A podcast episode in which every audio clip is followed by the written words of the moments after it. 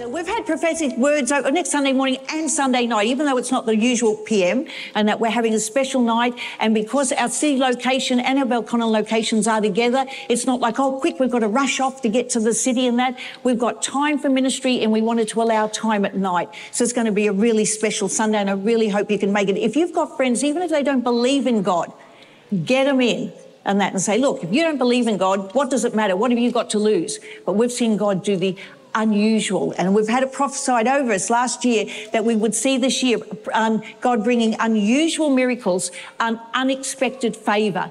And that is what we're wanting to see, whether you're here or you're online. We are believing that for this year. And also, too, we uh, got another word from Pastor Steve McCracken about keeping to press in and press in to see God's miraculous power happen.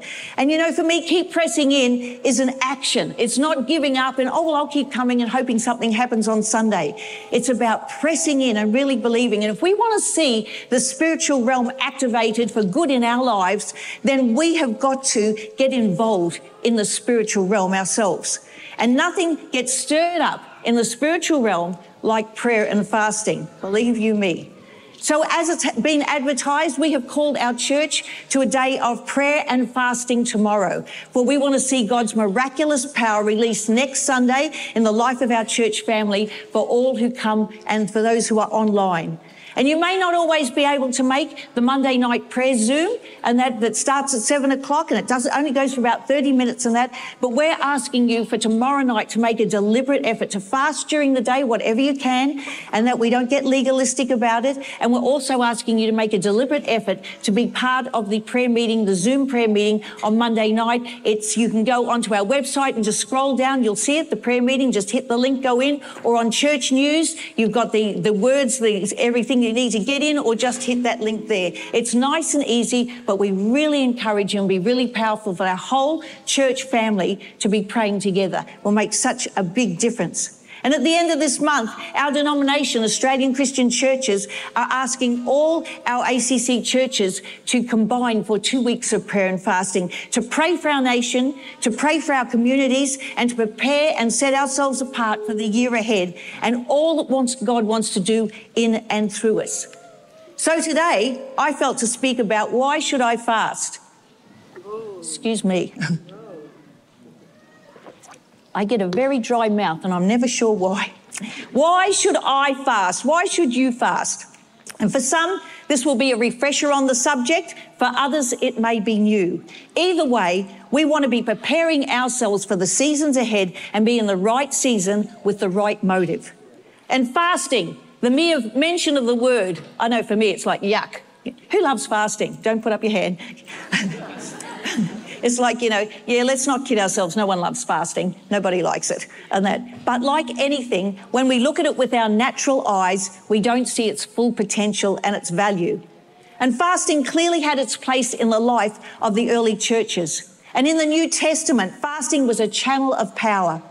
Unfortunately, as time went in, time went on, people started to focus more on themselves and, oh, I'm fasting, and the current trends of that time. So perhaps more emphasis was began to be placed on the outward act of fasting instead of the value that comes from within and our heart relationship when it responds to God. So, what do you think fast means? Well, prim- primarily it means not to eat.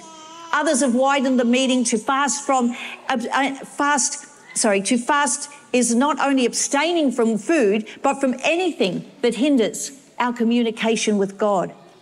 Fasting is giving up something in the natural to birth something in the spiritual. And in Bible times, there were three main forms of fasting that took place. Each involved literal abstinence. abstinence. The normal fast, it was fasting from all food, whether in solid form or liquid form, but not from water. Then there was the absolute fast, fasting from all food and water.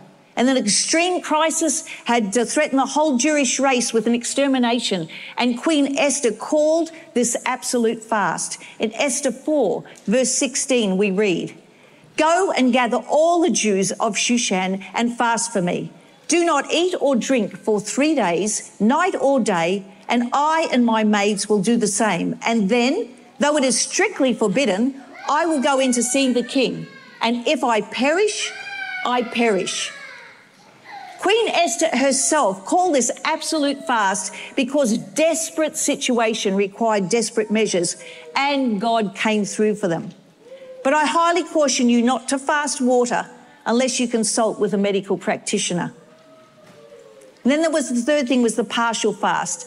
And the emphasis here was upon the restriction of diet rather than complete fasting, abstaining. In the book of Daniel 10, we read Daniel receiving a vision from God and it gave him a great cause for concern. And so in Daniel 10 verse 3, we see, I ate no pleasant or desirable food, nor did I eat any meat or wine, nor did any meat or wine come from into my mouth and I did not anoint myself at all for full three weeks.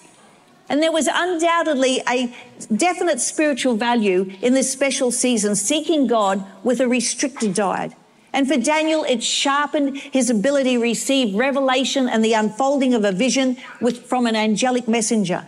And Daniel trained from youth to lead a life of discipline, which, in which fasting played a significant part. So we tend to think of fasting as going without food, but we can fast from anything. What's some of the things you think of, you could think of perhaps now you could fast up? I know friends who fasted from TV for a month or social media, both major sacrifices for some. From meat, that's a major sacrifice for some. Sweet things, that'll kill me. Coke, chocolate, whatever is a real sacrifice for you.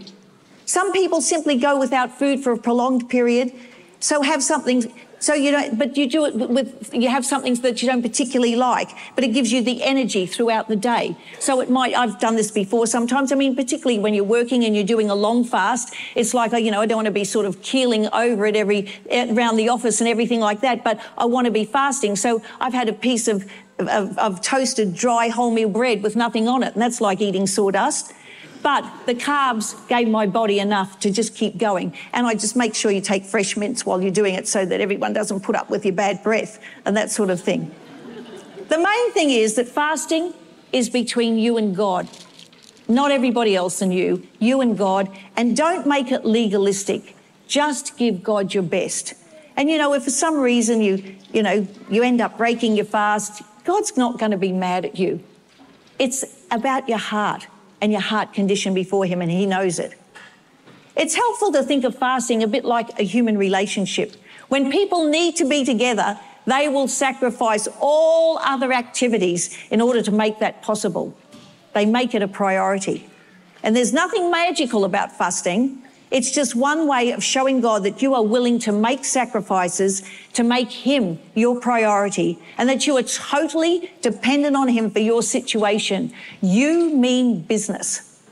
Throughout the Bible, we see there were those who personally, regularly fasted, as well as time when public fasts were, were declared, especially in times of special need and emergency. I love what Lisa Bevere, an author, teacher, and pastor, said A diet changes the way you look, but a fast changes the way you see. Why should I fast? Well, let's look at some results from fasting. First thing is, fasting fine tunes our hearing and our focus. Judah was about to be invaded and they needed to hear from God and to have his help. So in 2nd Chronicles 20, verses 1 and 3 to 4, we see it happened after this that the people of Moab with the people of Am- Ammon and others with them besides the Ammonites came to battle against Jehoshaphat. And Jehoshaphat feared and set himself to seek the Lord and proclaimed a fast throughout all Judah. And Judah gathered together to ask help from the Lord, and all the cities of Judah came to seek the Lord. A public fast had been called. They sought God to hear from him. The result was God told them that He would be with them and assure them of victory. Then we see in verses 21 to 22 that the singers went out ahead of the army, praising and worshipping while God set ambushes for the enemy. The enemy ended up fighting each other, totally annihilated.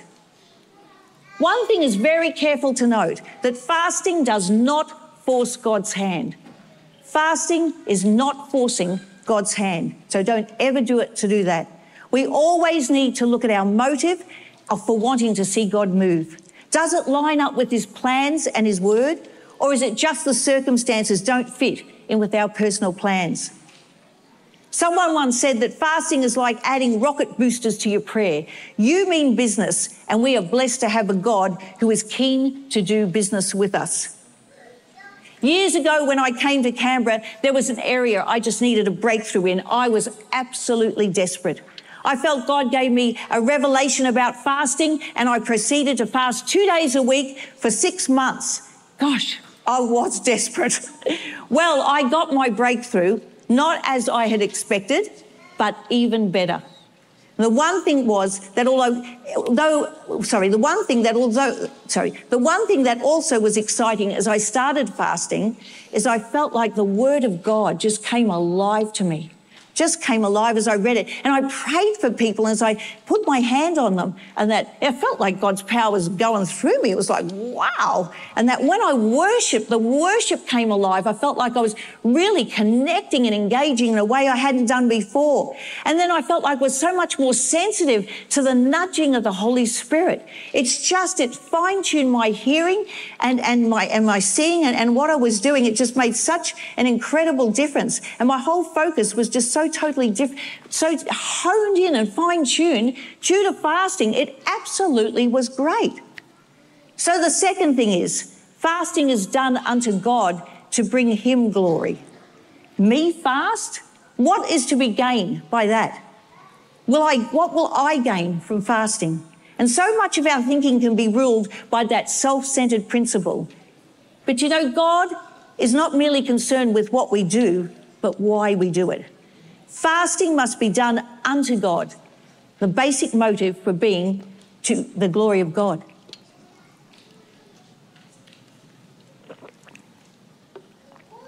In Luke 2, verses 36 to 37, we read Anna, a prophet, was also there in the temple. She was the daughter of Phanuel from the tribe of Asher, and she was very old. Her husband died when they had been married only seven years. Then she lived as a widow to the age of 84. She never left the temple, but stayed there day and night, worshipping God with fasting and prayer. And we see that Anna the prophetess was so caught up in her relationship with God, she worshipped God with fasting. There was no personal gain in her motive. Fasting, then, is that which is set apart for Him, to minister to Him, to honour and glorify Him and designed to accomplish His sovereign will. The third thing is fasting keeps us focused on God's plans, not on ours. What is the basic ingredient to true holiness? Humility. Behind many of our sins and personal failures, personal clashes, strives, and division lies the insidious pride of the human heart. On the negative side, there's three things pride, a stomach that's too full, and the stimulation of sexual desire are all old bedfellows. Do you recall what the sin of the town of Sodom was? Ezekiel 16, 49 to 50 says, Sodom's sins were pride, gluttony, and laziness, while the poor and the needy suffered outside her door. She was proud and committed detestable sins. So I wiped her out, as you have seen. And Jeremiah 5, verse 7, God says to Israel, well, I fed, when I fed them to the full, they committed adultery. You would be staggered at how many references there are in the Bible to people's lust and craving for food and how it determined their behavior. Man overeats or overfeeds gets comfortable in life, becomes proud, and then man forgets about God and his plans. Fasting then allows our spiritual desires to be the, to be the master of our natural desires. It's a divine corrective to the pride of the human heart. It's a discipline of the body with a tendency to humble the soul. And it puts a fire in our spirit that keeps us looking to God and His plans not ours. The fourth thing is fasting breaks the enemy's hold. Fasting is meant to be an instrument of liberation.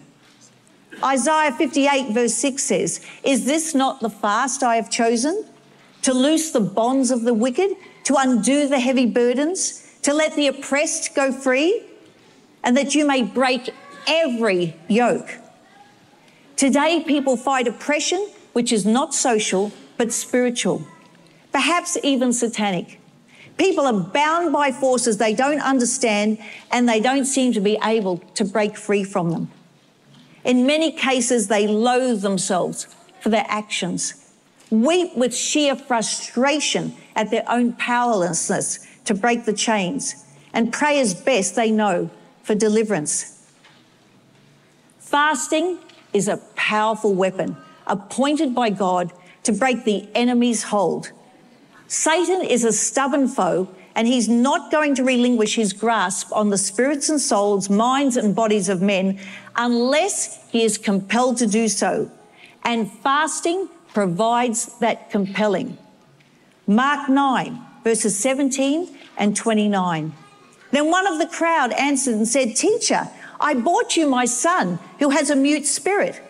And wherever it seizes him, it throws him down. He foams at the mouth, gnashes his teeth, and becomes rigid. So I spoke to your disciples that they should cast it out, but they could not. And verse 29 So he, Jesus, said to them, This kind can come out by nothing but prayer and fasting. This kind can come out by nothing but prayer and fasting. So a, so a fast will strengthen the power to maintain pressure on the enemy so he's compelled to loosen his grip and let go. What are you battling with? Is it pornography? Is it drinking? Is it spending too much money? Is it gambling? Is it anger? Is it domestic violence? I could list so many things. What are you battling with? I tell you, when you fast, fasting forces, forces, it's not I hope, it forces the enemy. We have seen from this, he has got to let his grip go. He has got to let his grip go. I find that so powerful. That is just so good. Our daughter in New Zealand many years ago was in an unpleasant situation and I felt the enemy was using it to discourage her and greatly depress her and keep her suppressed. I, I, felt like almost like she was in this well and she was just stuck at the bottom. And it's like the enemy had his finger on top of her and just keeping her like that. And as a parent, you can imagine for Sean and I, it was just awful. And she'd phone up crying and it was just like, oh. And I remember Sean and I were at this conference in Mudgee and uh, I had a phone call from her just before we went into the meeting and I just started to cry as they played the first chorus and that. And I'd, i just was there and I'd like, I have had enough. Satan, I just had enough of you touching Deborah. I'm just not having it. I felt like there was a stronghold that had come on her life and she was battling to free herself from it. So later on, Sean said, let's fast. So he told Deborah she, that we were going to fast from breakfast un, until 12.30 every day for the next fortnight. And she said she was going to join us and that at the end of that fortnight, she couldn't believe the difference. Something had left and she had freed, it freed her up. The enemy simply can't keep his grip on you when you keep fasting.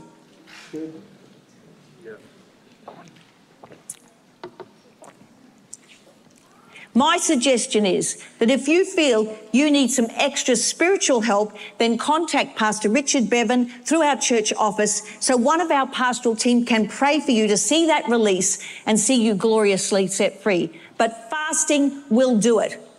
And the enemy knows better to touch this mama who knows through Christ who she is in Christ, what powers and what forces are available through what Christ has accomplished, and what the victory I have, and where I stand in Christ. And He is not going to have it over me or my family, my daughter, my son, my family. I am not having it, and nor should you. So get stuck in. Fasting is powerful, it is very powerful.